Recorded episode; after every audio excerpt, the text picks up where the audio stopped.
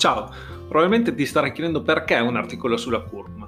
Beh, perché si è scoperto che oltre a dare colore e sapore ai piatti è anche un potente antinfiammatorio naturale, per esempio efficace per lenire i dolori premestruali, tra cui il mal di schiena e il mal di gambe.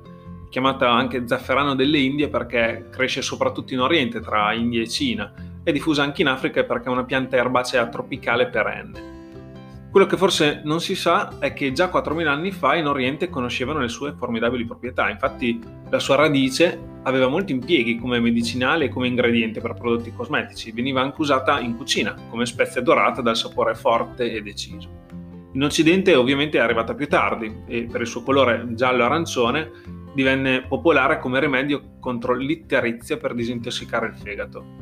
Oggi, come ieri, questa spezia, grazie al suo principio attivo antinfiammatorio, la curcumina, è ritenuta un rimedio molto efficace sia per i problemi al fegato che al cuore, l'apparato respiratorio, anche contro i vuoti di memoria. Contiene fibre, proteine, sali minerali, calcio, sodio, potassio, vitamina C, vitamina E, vitamina K, gruppo B, tantissime vitamine. Le sue proprietà antisettiche, antiossidanti e antinfiammatorie alleviano i dolori d'artrite, infiammazioni articolari.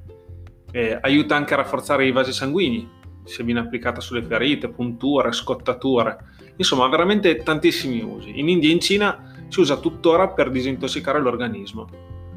Può essere anche impiegata nei giorni successivi agli allenamenti, per quello che ne stiamo parlando, soprattutto dai neofiti che riportano spesso sensazioni dolorose ai muscoli, rimasti magari inattivi spesso per lungo tempo. Per finire, andate sul nostro blog a leggere la nostra ricetta